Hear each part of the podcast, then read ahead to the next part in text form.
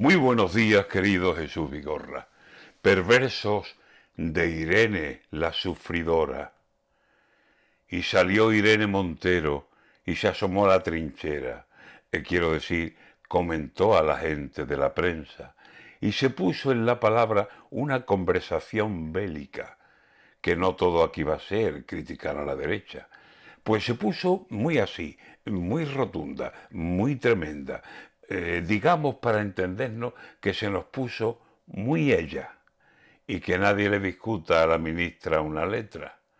Por si España fuera poco, por si en España no hubiera mil charcos donde meterse desempleo, violencia, ella, muy propia, se puso de analista de las guerras y dijo sin inmutarse que las que sufren más penas, las que lo pasan peor, las que acumulan más pérdidas, son las mujeres.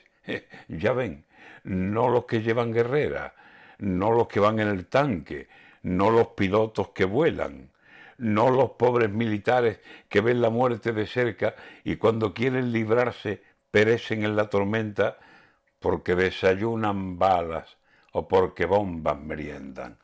Pero a ver, ¿esto a qué viene? A ver, ¿qué manía es esta? Sepa, señora ministra, señora ministra, sepa que las batallas las sufren todos los que están en ellas, en el frente, en retaguardia, de soldado, de enfermera, de artillero, cocinero, de todo, de lo que sea. ¿A qué viene a ser distingos entre varones y hembras para hablar de quien más sufre con las más nacidas guerras?